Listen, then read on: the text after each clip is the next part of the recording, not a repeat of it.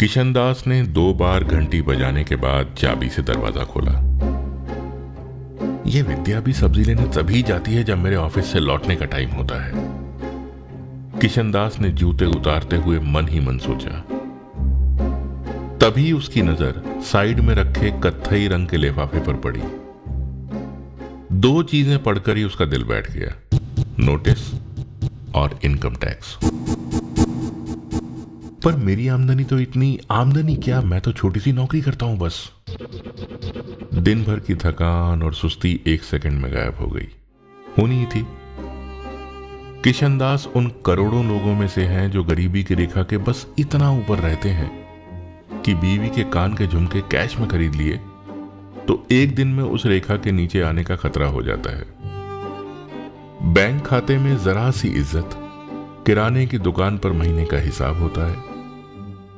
और बुढ़ापे तक आते आते मोतियाबिंद और पथरी के ऑपरेशन के पैसे ही बचा पाते हैं। किशन दास के होश उड़े हुए थे। एक तो ये बीवियाँ भी ना बोनस के पाँच हज़ार रुपए का शोर भी पूरे मोहल्ले में मचा देती हैं। पेट में कोई बात पचती नहीं है इनके। इनकम टैक्स वाले घर पर छापा मारेंगे तो ये ये महँगे वाले पर्दे देखते ही शक करेंगे। और ये सोने का घोड़ा हाँ?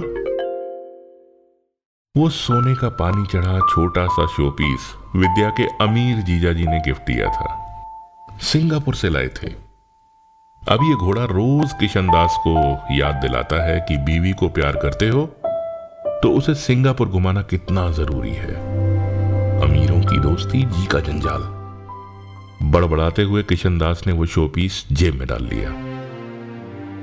पर इस पर तो सोने का पानी चढ़ा है। मगर यह बात साबित होने तक अधिकारी हथकड़ी पहना चुके होंगे मुझे। मोहल्ले वाले क्या सोचेंगे? किशनदास ने वो घोड़ा जेब से बाहर निकाला, फिर वापस जेब में रख लिया। उसके बाद पूरे घर का जायजा लेकर किशनदास को घर में ऐसी कोई चीज़ नहीं मिली जो उसे अमीर साबित करती हो। किशनदास घोड़े को जेब में रखकर खौफ पे सवार घर से बाहर निकल गए। बाहर कचरे के ढेर के पास वो घोड़ा दीवार पर रखकर किशनदास ने चैन की सांस ली। घर पहुँचा तो विद्या आ चुकी थी। कहाँ निकल गए थे?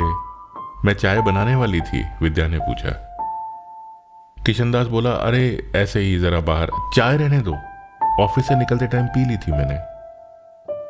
विद्या ने कहा, ठीक है फिर, आकर खाना बनाती हूँ, सीधा खाना ही खा लेना। किशनदास ने पूछा, तुम फिर बाहर जा रही हो? विद्या बोली अरे ये चिट्ठी देकर आती हूँ। ये डाकिया भी ना। किशन चंद्र की चिट्ठी किशनदास के घर में दे गया। सोचा था सब्ज़ी लेने जाऊँगी, तब दे आऊँगी, पर भूल गई। पास वाली बिल्डिंग में तो रहते हैं, देकर आती हूँ। विद्या बात करते करते निकल गई। विद्या के निकलते ही किशनदास भी फ़ौरन घर से निकल गया। वो जीजा जी का घोड़ा अगर नहीं मिला तो विद्या के गुस्से को लगाम लगाना मुश्किल हो जाएगा। कचरे के ढेर के पास देखा घोड़ा नहीं था। शायद कचरे के नीचे दब गया होगा। सोचकर किशनदास ने कचरा हटाकर देखना चाहा तो वहाँ से गुजरते आदमी ने पूछ लिया, क्या खो गया साहब?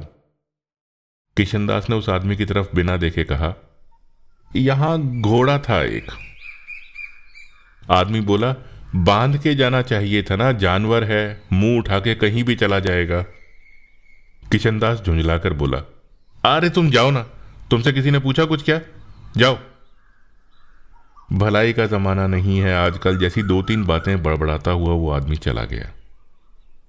और किशनदास उस घोड़े को ढूंढते हुए सोच रहा था, ये खोया हुआ सोने का घोड़ा नहीं मिला तो मुझे दो तीन रात सोना नसीब नहीं होगा।